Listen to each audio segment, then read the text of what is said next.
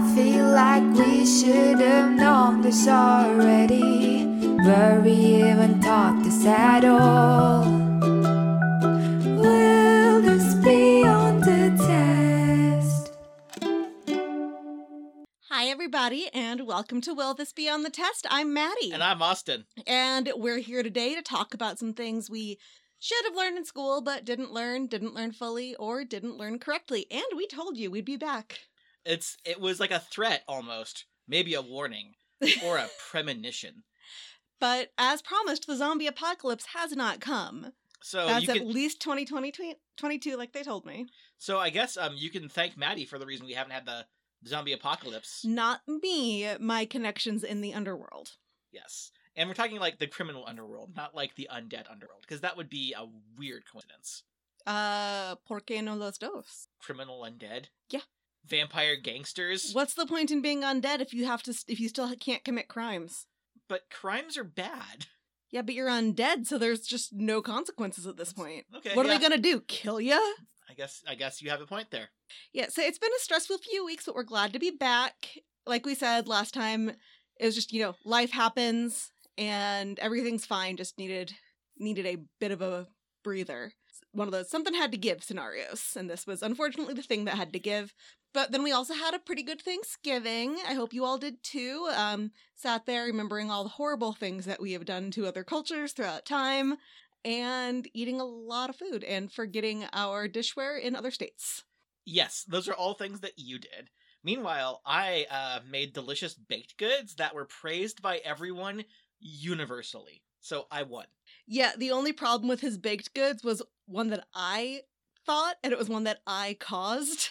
Um, because I'm sitting there eating the lemon bars that he made. I'm like, there's too much powdered sugar. Then I go, I put the powdered sugar on. Yes, you did. Nobody else had a problem with the powdered sugar. I- without me asking. I was like, I was like, take the garbage out. Okay, I was gonna put powdered sugar on this. I come back and you powdered sugared it. It's like, oh, okay. I was in the kitchen anyway, so You helped. yes, I helped. Uh, but now our Christmas decorations are up, and it is that time of year, and I still have not bought Austin any good Christmas presents. So if anybody knows what Uh, Austin wants for Christmas, Okay. Also, again, not only did I win Thanksgiving with my baked goods, I'm currently winning Christmas because I have placed more presents underneath the tree than she has. he even So, wrapped them. yeah, they are wrapped. Our cats have only tried to eat them a few times. Gigi just wants to eat one of them, and if it's the one I think it is, it's hilarious that she's trying to eat it.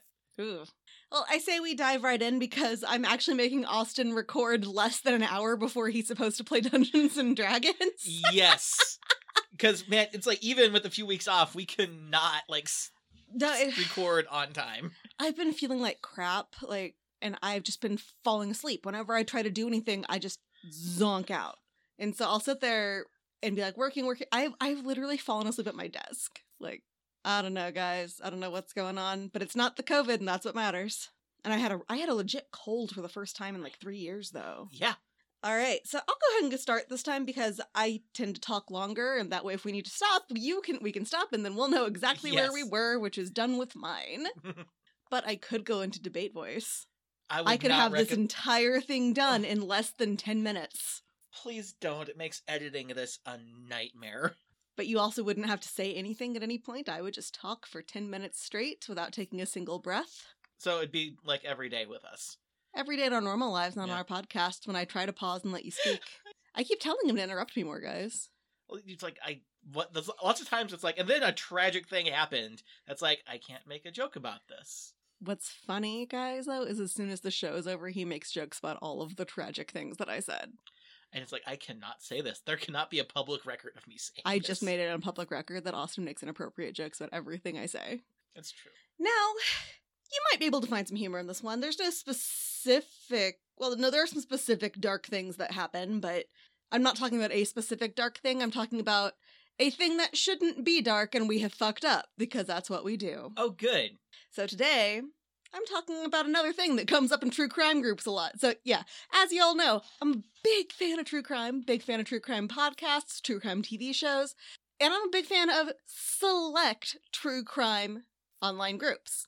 But for the most part, I find them, and isn't there a, um, oh, a series on that podcast you listen to right now where they're talking about how toxic and dangerous those groups are? Yes. Um, there's a level of toxicity within these groups that actually makes me very frightened, not of the criminals they're supposed to be discussing, but of the people in these true crime groups. Um, what is that like? s- You're wrong about. Yeah, you're wrong about. Um, they're talking about how basically it's causing increased paranoia and and and like making each other more dangerous. Yeah, yeah. It's and by the way, um, when she when she says like this is the top, this is like fifty percent of the conversations we have is about something that made her mad in a true crime group. The other half is work. I have left almost all the true crime groups in. That's why I haven't said anything in weeks. Uh, so when I'm in these groups, I see people saying, "Oh wow, I wish I could get jury duty," or complaining about, "I got jury duty, but it was a boring case, not a murder or a rape." Like, have you guys even seen Twelve Angry Men or experienced trauma? And these are the same ones who later will be like, "How dare you not understand the fact that people have trauma?" I'm like, "Well, I do, and that's why I don't particularly want to be on a murder or a rape jury." Yeah, um like do you really want to hold the fates of multiple people in your hands? Because the choice you make affects the rest of these people's lives whether they're the perpetrator the victim the families anybody's. Regardless if your decision is correct or not you have made a decision that affects the rest of multiple people's lives. Now i'm a big fan austin will like tell you about this.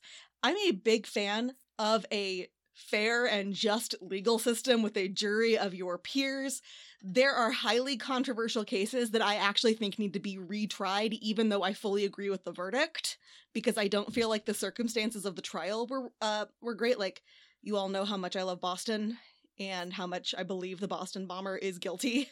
I also don't think the circumstances of his trial were fair, and I think he needs to get retried. I think he'll I think the verdict will be the same. Um, but the, I think it's be- and that has nothing even to do with the jury so much as when and where and how it was all done so when people go and saying, "Oh my god, jury duty," it sounds like so much fun. That makes me really scared of them.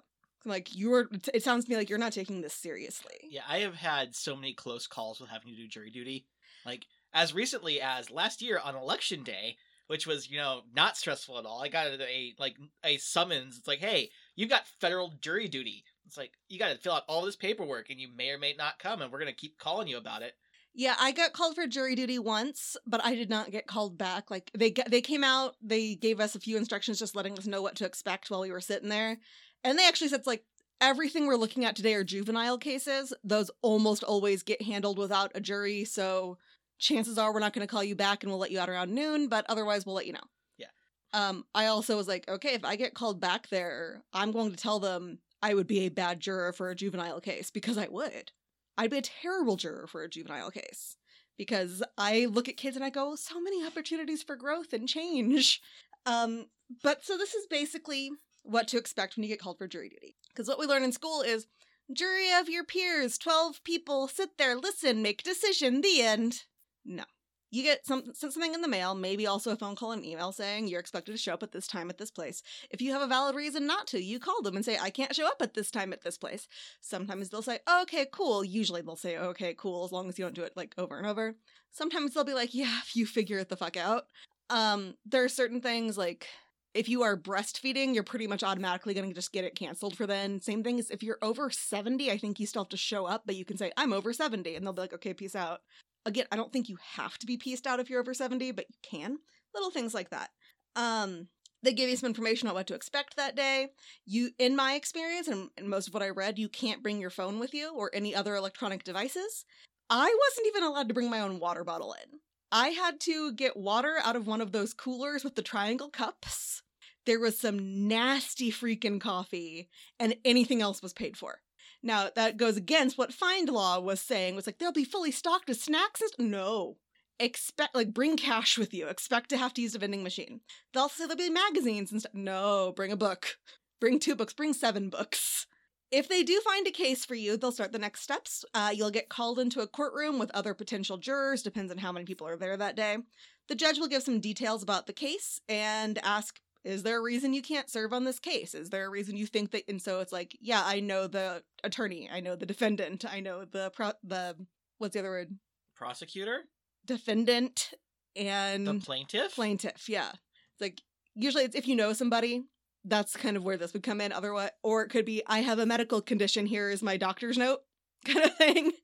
It's like if this sounds like it's going to take more than twenty minutes, and I have to pee every thirty minutes. We're we're gonna have a problem. They'll usually let you go. Then they have I should have looked up how to pronounce this. I'm gonna go American on it. How's that sound? Do it. Voir dire. I think it's French. I think it's like voir uh, which means to speak the truth. Uh, that means they talk to the group and to, about to the individuals about anything that could potentially be considered a bias based on the answers to the questions. In this case, if they're like, "Yep, that's a bias," you're dismissed with cause. Um, Plaintiff Magazine says. You will not change the mind of someone with strong views against essential elements of your case, not in jury selection and not during the trial. What you must do instead is identify those whose personal life experiences, the most influential factor in shaping attitudes and beliefs, are problematic for your case. This is not accomplished by asking the jurors if they can be fair and follow the law. It is not accomplished by asking questions that begin with, Do you understand? or The judge will explain that the law is.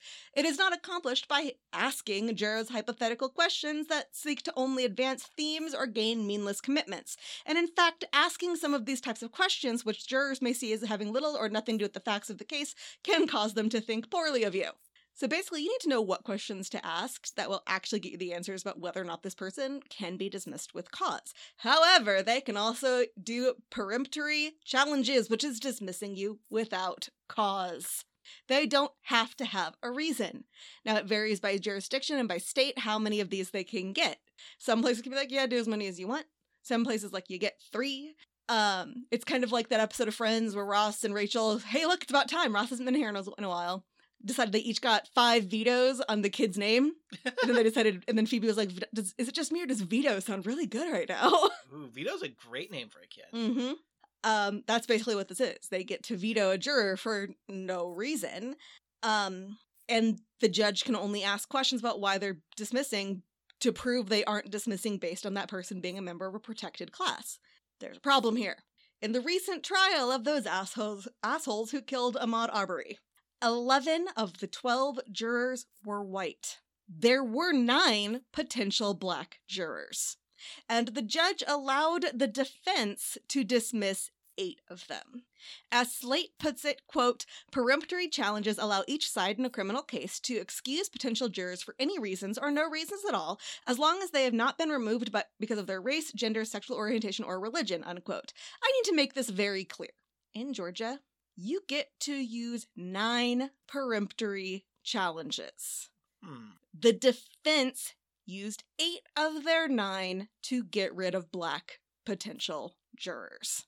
Even the judge was like, guys, I'm not an idiot. I know that you're doing this based on their race. And they're like, no, we're doing it because of X, Y, and Z. And he's like, I he's like, they didn't mention anything that I can disprove. He's like, so even he was like, I believe that you're doing this for racially motivated reasons, but legally I can't prove it. So yeah, your options stand. So you already had a judge who was like, oh really? Oh this whole case i'm like austin austin i think i think the def- i think the prosecution's gonna win. And austin's like i can't. I'm like i think there it's going real badly. Thank god even with those 11 white people they made the right decision this time. Because all three of them were like yeah go to rail go to jail go directly to jail. In 1986 the case of Batson versus Kentucky placed the burden on judges to determine if a lawyer is being discriminatory. They need to offer a race neutral reason for removing a juror if asked during peremptory challenges or during any challenges. And that is what happened in this case. They were able to offer quote unquote race neutral reasons. Yeah, that sounds great. In Missouri, a prosecutor said two black men couldn't be on a jury because they had facial hair and he didn't like how they looked. No one else in the jury has facial hair, so why should we have these two guys with facial hair? That's like 50% of men. In Pennsylvania, a lawyer refused to let an East Indian man be on a jury because he said Hindus don't view things the same as we do. He also had no reason to believe this man was Hindu other than him being East Indian. Wouldn't that be a religious? You'd think, but the judge deemed this race neutral because, as far as I can tell, that particular case really only says race neutral, not any of the other protected classes. In 2001! Oh, this one's a doozy. You gotta be angry? I'm already there, but go on. North Carolina prosecutors Ugh. had a seminar about inventing race neutral reasons for dismissing jurors and were given a handout called Batson Justifications Articulating Juror Negatives. It, quote, instructed prosecutors how to portray behaviors stereotypically associated with African Americans. Among the list of race neutral excuses were attire may show lack of respect for the system. Rebelliousness and hairstyle may mean resistance, re- rebelliousness in hairstyle may mean resistance to authority. And arms folded, act of defiance, lack of eye contact, and obvious boredom. Those are all race neutral reasons. So basically, 90% of what Austin's doing right now, but he would not be dismissed because he's white. I know I do have facial hair though. Ah, yeah, you do. I do. So, long story short, nationwide, juries overrepresent white people. Plaintiff Magazine, I this was a great article by the way. It was basically like, "Hey, you fucking lawyers, get your shit together and stop picking terrible juries."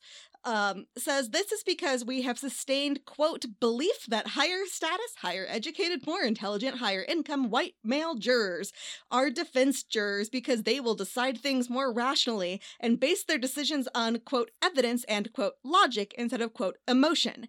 There's the belief that lower educated, lower status, minority jurors, and females will be pro plaintiff because they will be more emotional and more empathetic, and that they will award more damages because they don't understand the numbers. Okay, first of all, there is no group less logical and like no, white men are completely illogical and the most emotional people. Just mention a bad thing about their sports team in front of them and watch them melt the fuck down.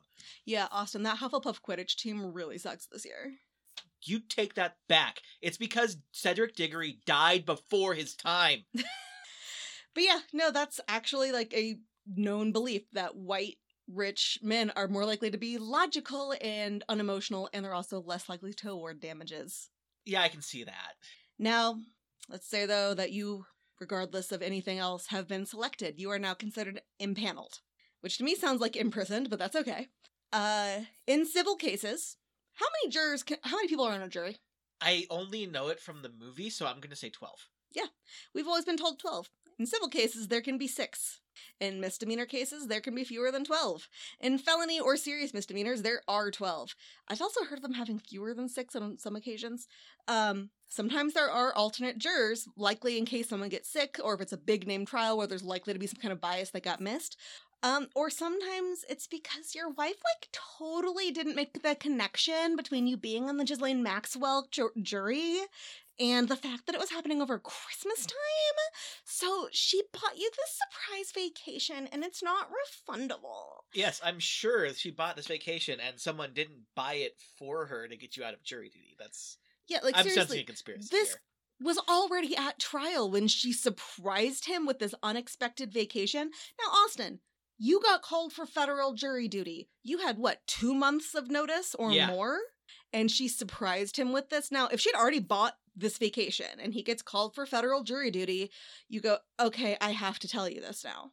It's like it's gonna ruin the surprise, but this is something that you need to know so that when you go in and say it's a financial, you can call them and say it's a financial hardship. Can we move it by a month? Because you're not called for the Ghislaine Maxwell trial. You're called for federal jury duty on this date. You don't know what trial it is.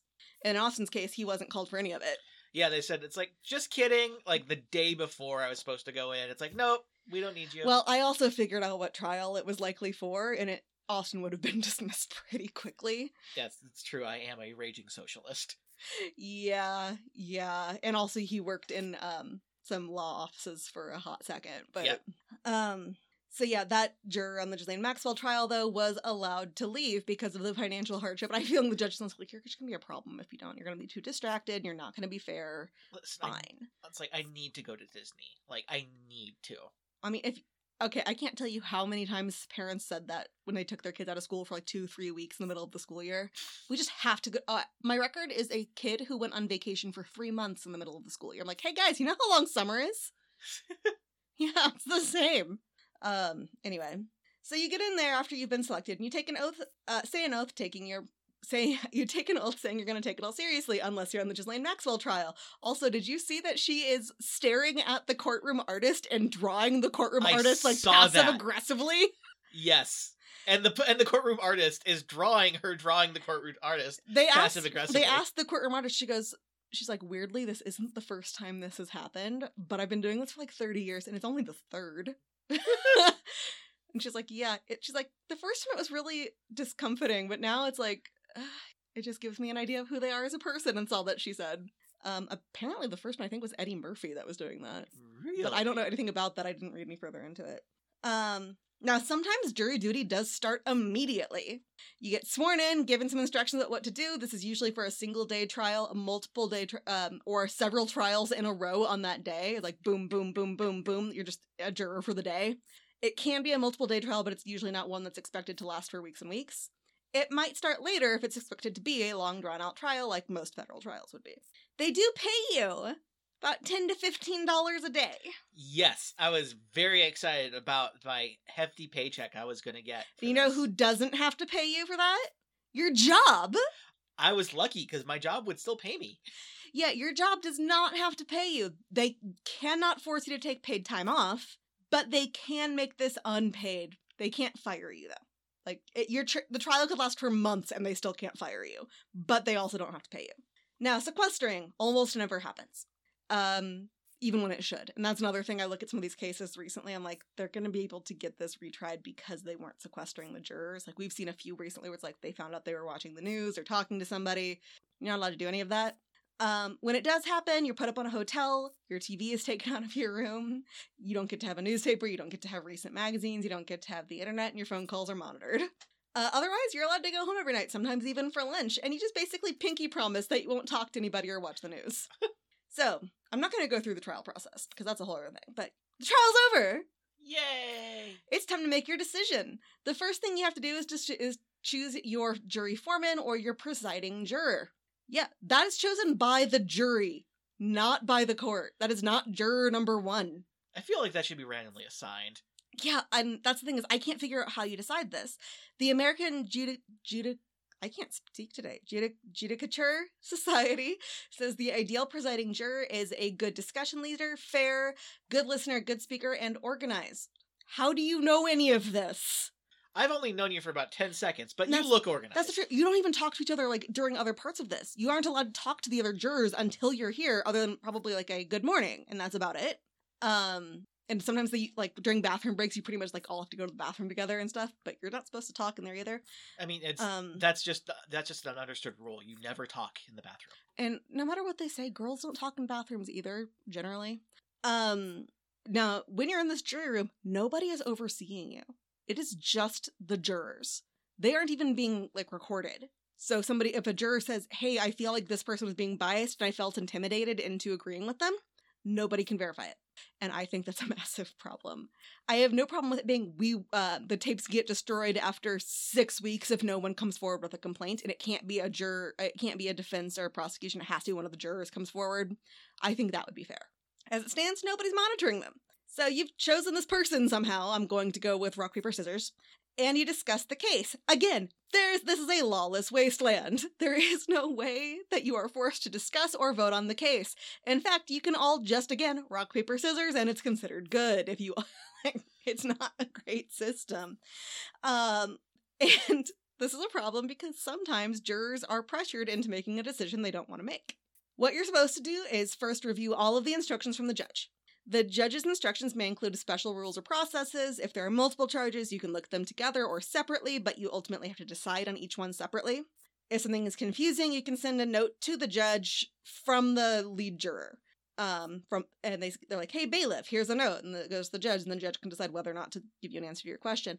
And this was actually a problem that came up uh, in one case I read about where the jury was told, like they actually asked, "Will we be able to see the court transcripts?" Yes. Will will be able to see the evidence that is brought in? Yes. Okay, cool. Well, they sent a note over. It's like we want to see the transcript from this portion, and they said, "Oh, we didn't say you could see the transcript. We said you could review the transcript." They're like, "What in our heads?" They're like, "Exactly." And they're like, "We would have taken more extensive notes if we had known we would not actually be able to read the transcript like you told us we'd be able to do."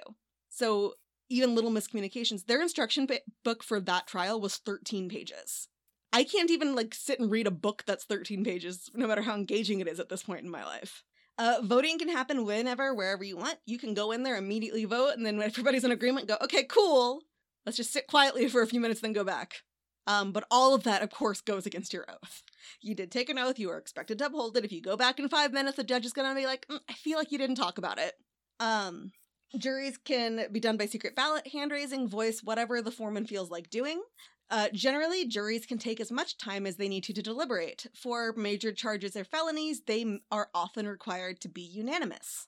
However, civil cases or minor cases don't necessarily need to be unanimous. You can have something like a two thirds majority. So you can have, if you've got six jurors, you can have four people agreeing and two people disagreeing, and the four people win. I don't like that. But I don't like any of this, and you'll hear more about why in a second. And again, I want to reiterate I am a big fan of fair and just trials with a jury of your peers. I think it's a great idea. I just think we fucked it up. Um, if a jury can't reach a decision, the court decides what to do next. Um, the judge might say figure it out, or they might say mistrial time. Um, so, in uh, an example of one where they didn't need a majority or they didn't need a unanimous. There was a recent case of a young lady who was tased by officers for disobeying orders and acting violently towards the police during and immediately following a grand mal seizure. So they tased her for refusing to stop having a seizure. I mean, have you tried just not having seizures? That's and that's actually one one of the judges when they were deciding whether or not this could go to trial said it's like so just to be clear, you were mad at her for not following an order to stop having a medical event. And they're like, well, no, she they believed that she wasn't she wasn't having the medical event anymore. I'm like, okay, when you're coming out of a Oh. seizure, you're still not completely with it. Oh, I'm sorry, doctor. I didn't know you were a police officer too. Exactly. Um now this is why I don't think being in a jury would be super duper fun, like some people think.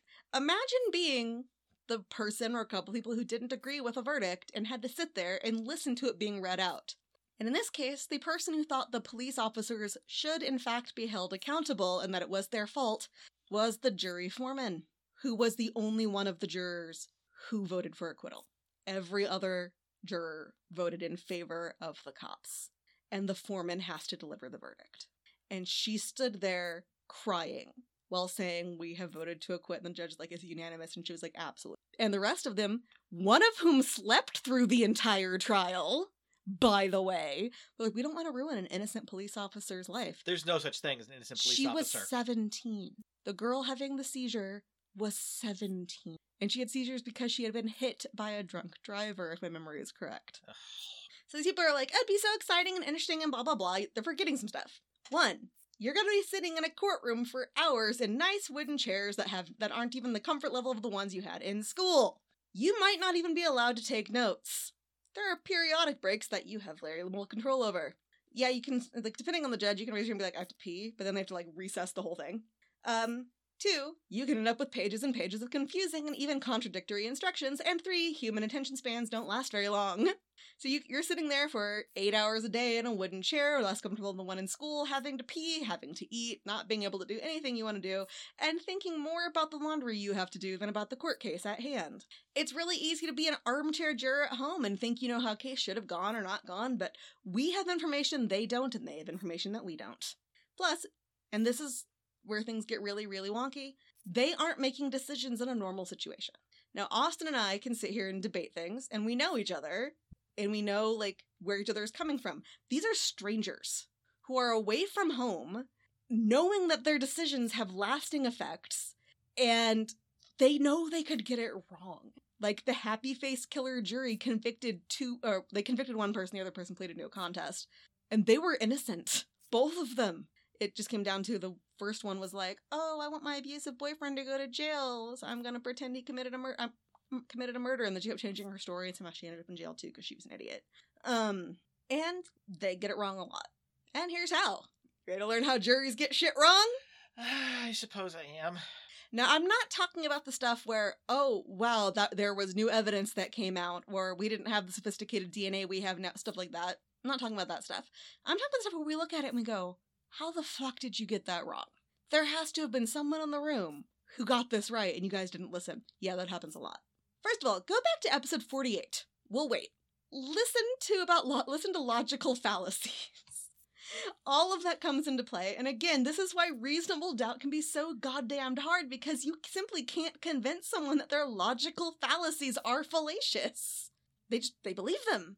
Then Plaintiff Magazine, my new BFF. Quote, Jurors make decisions just like any other human beings do, but they do so in an environment that is different from everyday individual decision making. The conditions of trial and the group setting create some demanding characteristics that can lead to the use of cognitive shortcuts or unconscious biases influencing decision making and group dynamics can play a role.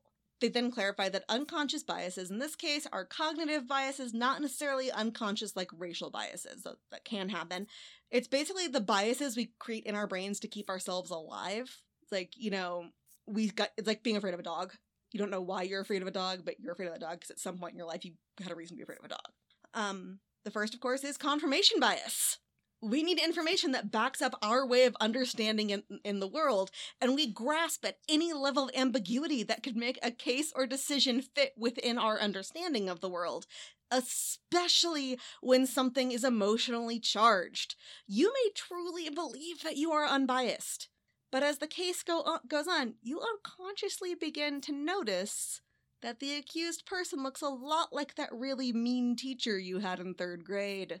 And your brain starts to go, danger, danger, danger, and you don't know why. But so you start to think, oh, he must be guilty. This must be the facts that are influencing this, not the fact that this person looks like my third grade teacher. Or it could be that the person on trial is too similar to you in some way, and therefore can't possibly be guilty. They could look like you, they could have a similar job, anything like that confirmation bias. I need confirmation of my own experiences. Then we have the issue of just ignore it. You know how you win the game? By not playing the game. By not thinking of the game. Oh crap.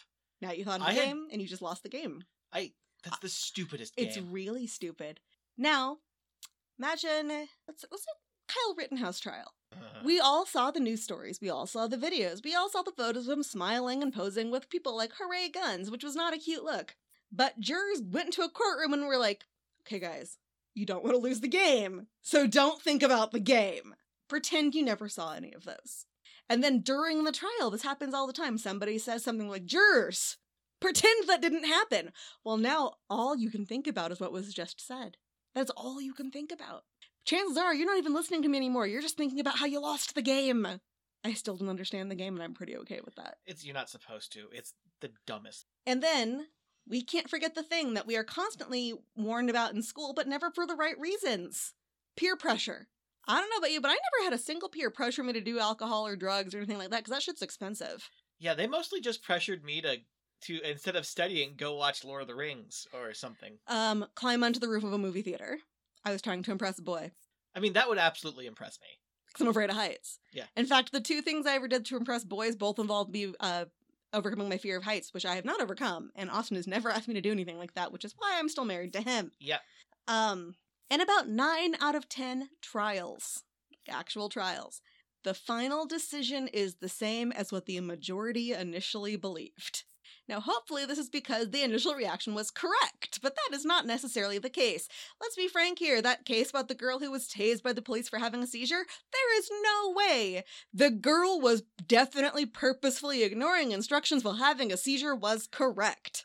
But the foreman said the other the reason the other jurors gave was that they didn't want to ruin an innocent officer's life. They originally came out and were all like, "Nope, we're voting we're voting innocent on them." And she's like, "But guys," and they and they refused to back down. They refused to look at the facts. They refused to even like listen to anything. Most cases end with the original majority being the final verdict. 9 out of 10 cases. When a 12 Angry Men situation happens, it goes the opposite of the way 12 Angry Men goes, or it's, I think it's called 12 Angry Jurors now. Um, there isn't one holdout who convinces everyone else of the clear innocence of a person like they did in that. And it's not a spoiler because that thing is like a hundred years old. Usually, there are one or two holdouts who end up being forced into making an unfair decision. Hung juries are less than 6% of cases. A 2008 article from the American Psychological Association reports a case where a judge told a jury three days before Christmas that they would have to return the next day if they didn't re- reach a verdict quickly. They'd been uh, debating for 11 hours at that point. An hour later, the defendant was declared guilty even though two jurors were leaning toward acquittal. Three days before Christmas. And those two said that they felt pressured by the jurors and the judge. Three days before Christmas, and deadlines like this have been proven to cause issues. Studies have been done when there are holidays coming up, juries make decisions faster. And that's not the same thing as a speedy trial. In fact, the US Supreme Court has said it is perfectly okay to force a deadlocked jury to continue deliberating like this. It is called a dynamite charge, in which a judge can basically say, Oh, oh, there's one or two of you holding out. You know, if 10 people say something and two people are saying something different, do you two really think a reasonable person would be making your choice right now? Yes, judges can fucking say that. Wow. I hate our legal system. Yeah, it boils down to not majority rules, but if you're in the minority, you're a fucking idiot. And that's basically what judges are allowed to say. It's written a lot nicer than that in the 1899 language it was written in initially. But that's what it boils down to is if you if you aren't agreeing with the majority, then clearly you're wrong and you're the unreasonable one, not them. Uh, so they feel coerced. Minority jurors end up making decisions based on normative influences, which are social pressures, rather than informational influences or the facts of the case. Dynamite charges have been fought against multiple times, and those charges have been repeatedly upheld. Dynamite charges being the judge saying shit like that. So we end up with God knows how many cases decided because of jurors who felt tired or pressured. But it doesn't end there. Ugh. There has been limited study of the effect of jury uh, uh, on the of the effect of jury duty on people, and even less psychological support offered to jurors. Imagine being on the jury of a particularly brutal serial killer or child pornographer. You have to look at all of this. And then you go and you make a decision and they're said they're told, okie dokie, go have a great life, and that is it. And in some cases, you're not even allowed to talk about it afterwards. You just walk away for the rest of your life wondering if you made the right decision and having these images in your head. It's believed juries are often um, considered to be non people, as they are silent during the trial and their deliberations aren't overheard. They can't possibly have any kind of emotional feelings about this, but they do.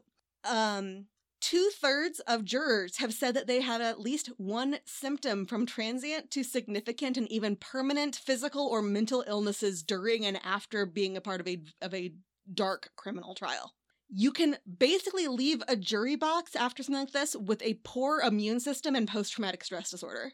And this is made worse by the fact that you're not supposed to have any kind of emotional reaction during the proceedings or speak to anybody who you love during these, sometimes even afterwards.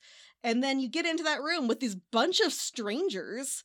You have to agree with them, and sometimes you get in there with people who are also who should be the ones on the fucking stand. and you get scared by them and you end up making this decision that you feel is wrong. There are sometimes jury interviews afterwards from the judge or from the uh, lawyers, and those are actually a good thing in the sense that they let you actually know what's working and what isn't. But they are usually avoided because the lawyers are worried that they'll find something they have to report to the judge as a bias. um, so Psychology Today says, quote, the end of the trial is not always the end of possible adverse psychological experiences. If the case was high profile, the media may seek jurors' comments and insights. Even if no interviews are conducted, people may comment publicly on the jury's verdict. Negative or critical remarks can make the jurors feel defensive or even question whether they made the right decision. Insecurity may develop if the decision on the case is overturned on appeal. Moreover, if the appeal is granted on a technicality, jurors may feel frustrated or angered that they went through the process and endured their various hardships. So it doesn't end just because jury duty is over. Like the guys and gals and folks who were on the Kyle Rittenhouse tri- uh, jury, the rest of their lives they have to live with that. Um, and I guarantee you that it was definitely not a we're all going in here in agreement immediately situation. I guarantee you there are people in there who are like, um, Okay. So this entire process sounds exactly like that dumb meeting that nobody wants to have, but you're forced to anyway. and It's just the loudest, dumbest person who you're trying to convince of something you've already agreed to, and it drags out forever. And finally, you just say, "Fine, whatever. We're done here. I just want to get back to work." I'm not sure because it sounds like the person that you're talking about is the minority here who's being forced to do something they don't want to do. Or it's like just all of it sounds like trying. This everything you're talking about has reminded me of a staff meeting I have been in. Yeah. Um, because this is a staff meeting that could literally determine whether or not somebody dies. We've had those. Thanks, COVID. um, and the thing is, this is actually pretty easy to mitigate. Psychology Today says judges just need to adequately warn the jurors about the potential dangers, debrief with them afterwards, and the court system needs to offer counseling. That's it. That's that's so easy. Yeah, it's like in terms of the psychological stuff. Now, in terms of the uh, jury pressures and shit, there's stuff you can do, but there's some, but there will always be so many. Like my thing is record it, have the recordings locked up for a certain number of weeks, then destroy them. If no jurors come forward and say, I feel coerced. But, you know, can't do anything like that. But in short, being on a jury can fuck you up. And if you think that this sounds like a fun time looking at pictures and videos and recordings and watching people talk about what it felt like to murder and rape somebody, if that sounds like your idea of a good time, you either need to go be some kind of writer or check yourself some, in somewhere because I'm worried about you. The end. Oh, what a bummer. But I think I got through it in a half an hour. 50 minutes. We talked for about 10 minutes first. Okay. Are you ready for your questions? Ready for questions. Uh, well, this will be on the test. Juries can have fewer than 12 people, and a single jury could overhear several cases in one day.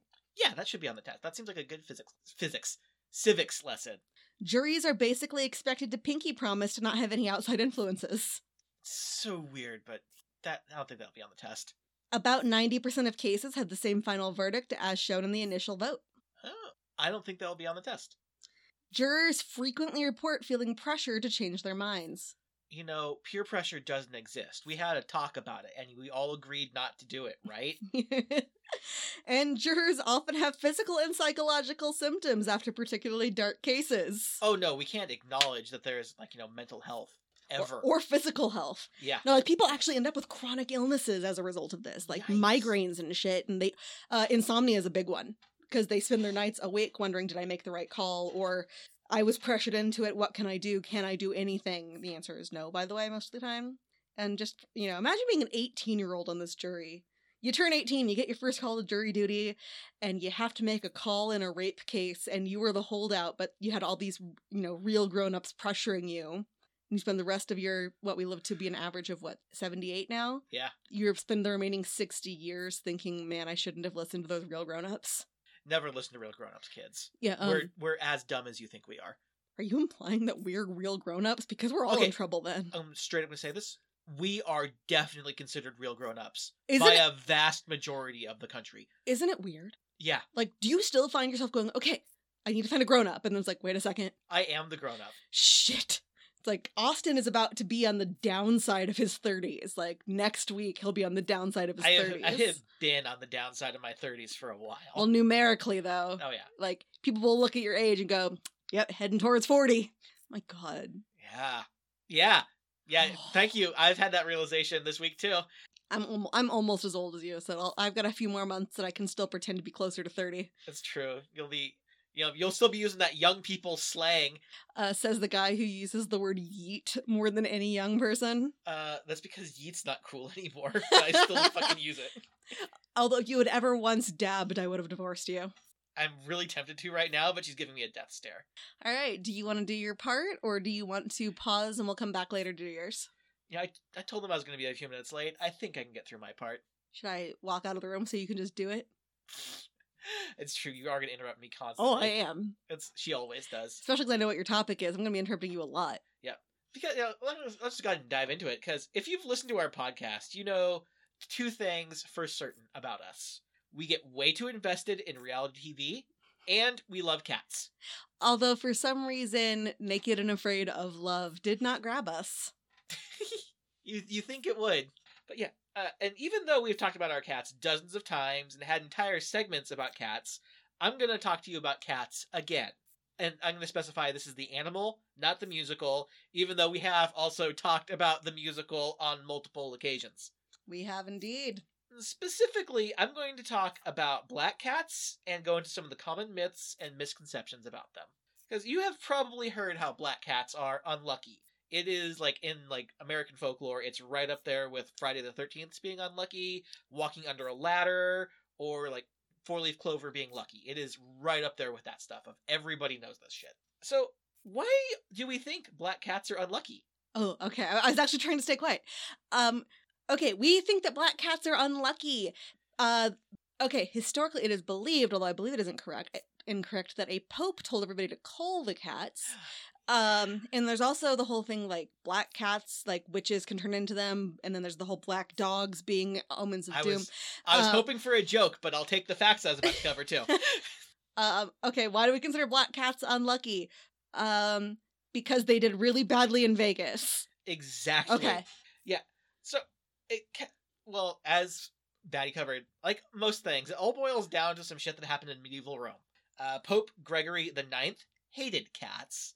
The popular history says that he put out a papal order condemning black cats as agents of the devil and putting a bounty on their heads. And as a consequence, people all over Europe started killing cats. And because they killed all of these cats, the rodent populations exploded, and the fleas they carried spread the bubonic plague and caused the Black Death and killed roughly a third of the people in Europe. It's a lie. That is a lie. The actual story is a little bit more complex and also kind of familiar. Kind of like a cat is Yeah. to a witch. Yes. So, in reality, the Pope received a report from an inquisitor tasked with eliminating heresy in Germany. Now, were they surprised by this person and that's why they agreed to this? Because nobody expects the Spanish Inquisition. No, this is the German Inquisition. Damn it! It's very punctual and easily to expect. No, uh, he described a ritual, a satanic ritual, in which a black cat statue comes to life. Then it lifts up its tail and backs itself up to the satanic cultists, and they all proclaim their loyalty to Satan as they kiss the cat's butthole. Wait, is that what Gigi's doing to you every day? Is she trying to get you to pledge her allegiance They to Satan? called it the kiss of shame. And Okay, guys, as a cat owner, I can say that cats for sure love to back their butthole right up to your no, face. no, no, no, just Gigi. Zumbi does it too. Like, I will get a picture of this for y'all sometime because Gigi will jump onto Austin, immediately turn around and back her butt into his face. She does not do this to me, and neither does Zumbi. They they know that my allegiance is to the Lord and not to Satan. They believe Yep. that you are still in a place where you could be a They be have persuaded. never asked me to proclaim my loyalty to Satan, though, so I don't think that's what she's Um, doing. yeah, that's because you don't speak their language like I do. What do you What do you think I've been trying to? Why do you think I always turn them around? Are you trying to save our cat's souls? I'm trying to save your soul. It's cats or- are gone. My soul is super gone. I sold it for a Subway sandwich. Subway, really? I was hungry. Oh God! Please at least tell me it wasn't tuna, because that's not tuna. No, it wasn't tuna. It was a meatball sub. Ew. Yeah, the second worst one. So, yeah, he, the Pope, uh, did not order the death of cra- of cats across Europe. He just sent a letter to the city of Mainz, warning them about this totally real cult that the zealous inquisitor didn't make up, and he wanted to warn them that, like, hey, maybe don't kiss satanic cats on the butthole. I feel like the Zealous Inquisitor would be the name of a play from the 1800s. But it'd be a comedy. Oh, yeah, kind of like the Underpants. It's a real play. I know. This does mark one of the first times, though, that we see the image of a black cat being associated with Satan. Black Cat's asshole. which is actually kind of a pattern because you'll see that with like um animals being that were associated with pagan rituals becoming oh no no no these are satanic rituals like black goats as or black dogs were like you know important to pagans so it's like oh no these are satanic things now When it's Same all just it's things that they just want to love and snuggle. and also this was about a century before the black death and the black death also affected areas that were not catholic and had plenty of cats like china and the middle east Mm-hmm. so We never learned about that either. If we learned when we learned about the plague, it was like this happened in England. it happened everywhere I know. And It so- still happens, by the way, guys. You can still get the plague today. So yeah, the the church did not order the mass killing of cats, and cats were not related to the conditions that created the bubonic Wait, for plague. once, everything the Catholic Church didn't do something bad Yeah. that they're no, the Catholic of? Church only did something like normal for the time, but not Yeah, bad. the Catholic Church is just like, hey guys, heads up. Yeah, but the association between black cats and satanic cults stuck around. Like, uh, the killing of black cats continued on throughout the Middle Ages. Uh, in uh, Ypres, Belgium, they celebrate a festival called Kattenstoet, where they throw cats from the belfry to symbolize killing evil spirits. I know. I wasn't laughing about that. I was laughing about that yeep sounded like yeet. Yep. But Yes, no, I, that's part of the. I do know about this, and but I don't think it's real cats anymore. Yeah, uh, they in modern times they throw toy cats down to awaiting children, and they have a fake witch burning and a band and people in costumes. But the real around cats happened until like alarmingly recently. until the '60s yeah. because no one cared in '60s. So, They were all just too high on LSD. and of course, while they were killing these cats, they became more and more associated with witches, and were witches familiars, or the cats were the witches themselves, taking on an animal form. Or the black cats were vampires sneaking around at night trying to be unseen. Because cats are very stealthy. Ours are Wait, is that where the whole concept of jellicle cats come from? Because they Yep. only come out at night. Yeah, jellicle cats are vampires. Makes a lot of sense. Actually, that does make that music sense. It really does. So yeah, and if you owned a black cat or a black cat was hanging around your house, that was a reason that someone could say, "Hey, this is a witch. We should burn them." That was all the evidence they needed. And so people would kill that cat before like someone would like accuse them of witchcraft because they didn't want to be acu- uh, accused of witchcraft. That's bad. Poor kitties. We don't know how prevalent the killing of black cats became, but we do know that in modern times there are significantly fewer black cats in Europe than there are in other parts of the world. Oh, we have a black cat that lives in our yard now. Yeah. We have four cats living in our yard. Yeah, they know. They can sense us. They they want they want to live inside with us. Yeah, it's like turning into Noah's Ark over here, guys. We got so many animals. But you know, uh, but black cats didn't have a bad reputation all over all over the world. Uh, sailors thought that black cats on your ship were good luck, but if a black cat boarded your ship and jumped off, it meant the boat was going to sink. Yeah, I mean, a cat purposefully jumping Yeah. into water—that's a bad sign. Or like at the docks, they saw a black cat leaving your ship. It's like, oh, oh, that ship's going to sink. Let's not get on that one. Uh, they also thought that a black cat walking towards you was bad luck, but if it walked away from you, it was good luck. Uh, in Japan, uh, single women who own black cats are thought to attract more suitors, which is probably because the uh, cat hair doesn't show up as his clothes. And in parts of in, in parts of England, having a black cat at a wedding is supposed to bring good luck to the couple. In Scotland, one showing up on your doorstep is a sign of prosperity. Uh, and in parts of Ireland, a black cat black cat crossing your path is actually good luck. yeah, where does that even come from? I don't know. Probably because like, uh oh, wi- uh oh, there's a black cat. That means there's witches. It's all it all boils down to witches, which is ridiculous.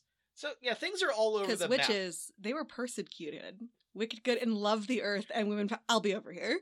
I've got a theory.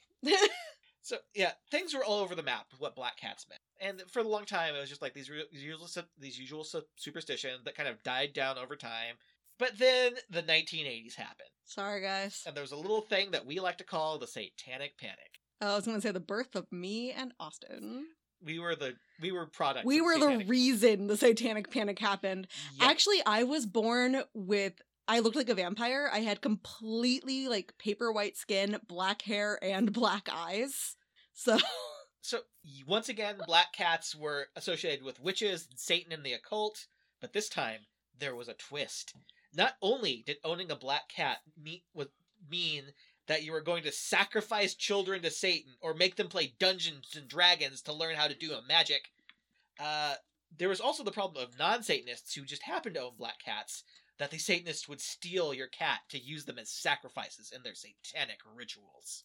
I found a 1993 pamphlet released by the United States Justice Department that said finding a black cat in the vicinity of a crime was an indicator that a satanic cult was responsible. This pamphlet was bananas.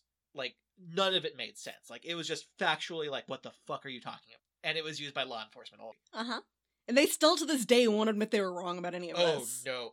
I also, while doing my research, I found a long Reddit thread from October of this year in which people were saying, "Hey, you need to keep your black cats inside on Halloween because you know people are going to totally kidnap it, and if it gets out."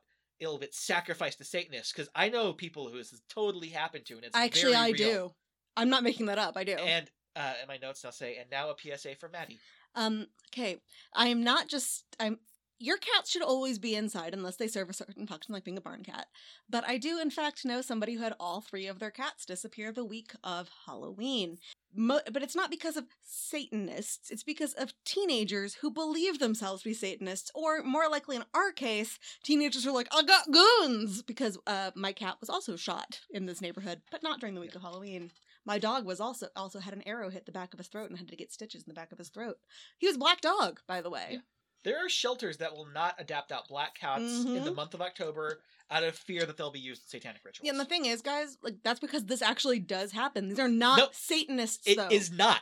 This uh, there is no evidence to support this claim. There is an- absolutely evidence There- of increased animal abuse during the during Halloween. Yes, but none of it's satanic. no, I did, I, that's what I just said. It's this is not Satanists. It's people who are who are being assholes. Yeah, it's just assholes. Satanism Uh, is a tr- is a real religion, and they're chill as shit. Yeah. There, uh, but shelters still prefer not to take this risk.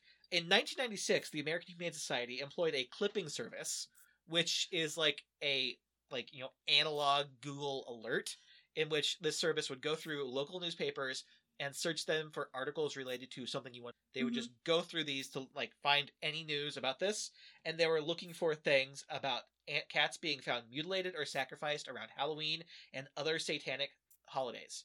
They found zero. Well, they're not leaving them out. They uh the ones that they did find about like mangled cats and all this stuff were the results of them being hit by cars or other just large animals attacking them. Also, that's not going to make the news. I've seen I see mangled animals relatively regularly, Yeah. and it usually does not make the And- news. this was in police reports about you know all of these things.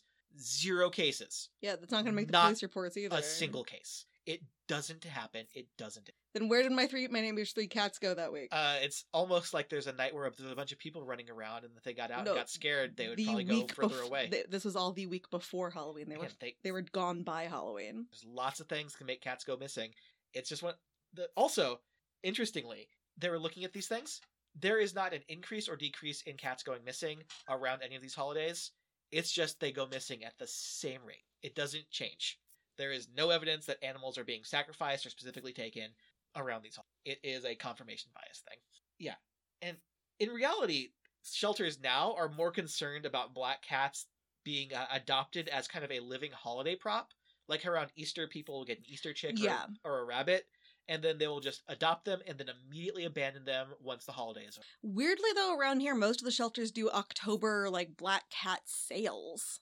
Yeah, it's like we have a lot. They and speaking of shelters, you might have heard that black cats are less likely to be adopted. This is true. Yeah. Uh, according to data taken from shelters, it takes longer for black cats to be adopted, about 13% longer on average, and uh, black cats are about 16% more likely to be euthanized than any other cat. Uh, shelters call this a black cat bias. Mm-hmm. Uh, the shelters think it boils down to a few reasons. Uh, superstition. Uh, they're seen as less friendly and more aggressive. That there's a racial bias against because of black cats. They don't have, yeah. And the most recent one is that black cats don't look as good in Instagram photos. I do And are hard to wonder, um, with black cats too, in terms of the euthanasia one, if it can be because it's harder to see changes in them though. Because like our cats, you know, they've got all kinds of different colors and patterns happening on them, even even Draco. So like a change would be kind of noticeable. You could like a sleek black cat, unless like it's a giant bulge suddenly, they, it might just not be as noticeable. And also things like we didn't notice that abscess on Fezzik because it was it was on a black part of his body. Um, Yeah. so it's like it could just make it hard. You might have to euthanize them more often because you didn't notice something fast enough. So, how accurate are these claims that these shelters are making? There was actually a study done on this in 2019. Uh, the researchers Jones and Hart uh, they showed pictures of 20 cats with different coats and neutral expressions to 101 individuals and asked them to rate how friendly they looked, how aggressive they looked, how adoptable they appeared, and how well they could read the cat's expression. Just like I would not be a good jury for a juvenile case, I would not be good on this way. Like these are all the perfect cat. Yeah. On on average across all groups, uh, they were perceived as more aggressive, less friendly, and they were more difficult to read their expressions. Uh, and people who identified as superstitious were more likely to rate black cats as unfriendly and aggressive. What about people like me? I'm not superstitious, but I am a little stitious. I don't know. I'm, I feel people like you would say these are all good cats. I want to adopt all of them, please. Yeah, seriously. Did, did were, and were they all typical cats, or were they like Yeah. pheasant cats that were missing legs? Uh, these were. Uh, they did not go into that. like that, were- I think would be an interesting thing. Is like, Mhm. is a black I- cat considered less I- adoptable? But a I think this was cat? simply about coloration. They didn't want to throw don't in like other this. factors like that. I want to throw in other factors. I need to redo this study now. Yep. So send us pictures of your Yep. cats. We'll But- redo this But study. interestingly, even though they're seen as more unfriendly and less aggressive, people looking at them did not see them as less adoptable. And also, like what the one criticism of the study I saw was it might have been poor photography of the black cats Mhm. because they are more difficult to photograph well If you don't know what you're doing, if you don't know what they're doing, and that might be the case in lots of these black cat photos, especially since a lot of adoption processes now happen like start online. yeah, and it's actually this has been proven that dogs and cats that are professionally photographed are more likely to be adopted than dogs and cats that are photographed well but not professionally because they don't have like the they just don't look as nice. Like except, except for Fezzik. Who I saw a terrible photo, but he was dressed as a dinosaur, so I knew he had to come home with me. Yes. it was such a bad photo. so those are the factors. But interestingly, um, religiousness and racial racial prejudice did not predict if a black cat would be viewed unfavorably. Yeah, that doesn't surprise me. So yeah, those are bla- those are some things about black cats. I hope you know more now, and maybe go out and adopt a black cat today because they are adorable. But only if you are willing to make a lifelong commitment to pay for regular veterinary care, not get it declawed, and keep it inside your house. Yep. So yeah, I guess uh, go adopt some cats. Are you ready for questions? Yes. All right. Will the fact that Satanists don't want your cat be on the test?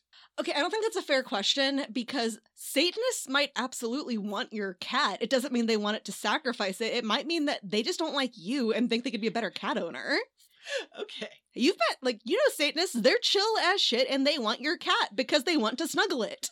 Well, the fact that a bunch of people consider black cats to be good luck be on the test? Yeah.